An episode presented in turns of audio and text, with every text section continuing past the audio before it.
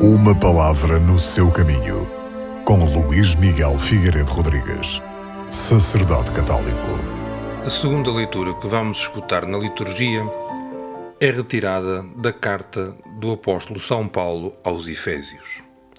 É uma das cartas que São Paulo escreveu quando estava preso, por isso é uma das cartas do cativeiro, e é como que uma síntese do pensamento paulino.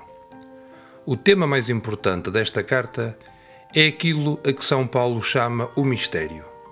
E o mistério é o projeto salvador de Deus, definido e elaborado desde sempre, escondido durante séculos, mas revelado e concretizado plenamente em Jesus Cristo, que o comunica a todos os apóstolos, para depois estes serem anunciadores de Deus por toda a humanidade.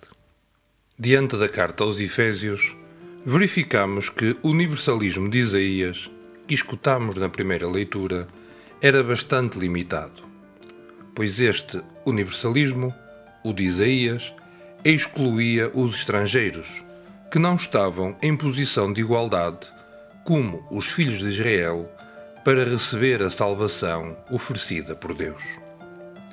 São Paulo, ao descrever o plano salvífico de Deus, proclama que todas as pessoas são chamadas, de igual modo, a ser herdeiros da promessa divina.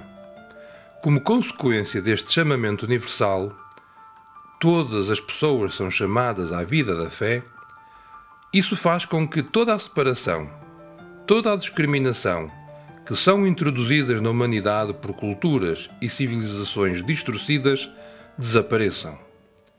Diante do chamamento universal à fé, todos somos chamados a formar o verdadeiro Israel e a construir um só corpo, o corpo místico de Cristo, restabelecendo-se assim o plano primitivo de Deus para a humanidade, que era um projeto de unidade e de amor.